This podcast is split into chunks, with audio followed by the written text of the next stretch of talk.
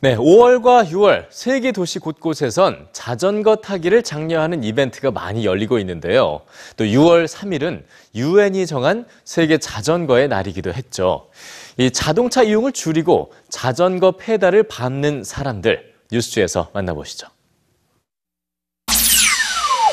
세계적인 축구 스타 질라탄 이브라이모비치가 자신의 SNS에 올린 자전거 타는 사진, 그리고 멋진 슈팅을 하는 사진을 나란히 올렸는데요.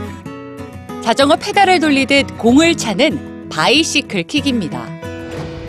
질라탄이 자전거라는 공통점을 가진 두 장의 사진을 게시한 6월 3일, SNS에는 수많은 자전거 사진이 공유됐습니다. 이건 내 자전거, 뒷배경은 나이로비의 멋진 건물들. 이 친환경적인 교통수단으로 건강한 삶을 유지합시다.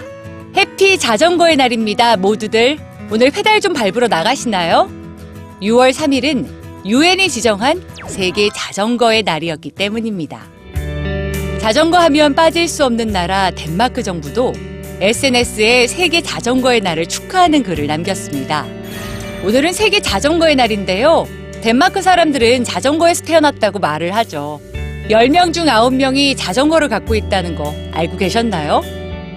이에 질세라 인구 수보다 자전거 수가 더 많은 네덜란드도 자전거에 대한 자부심을 드러냈는데요.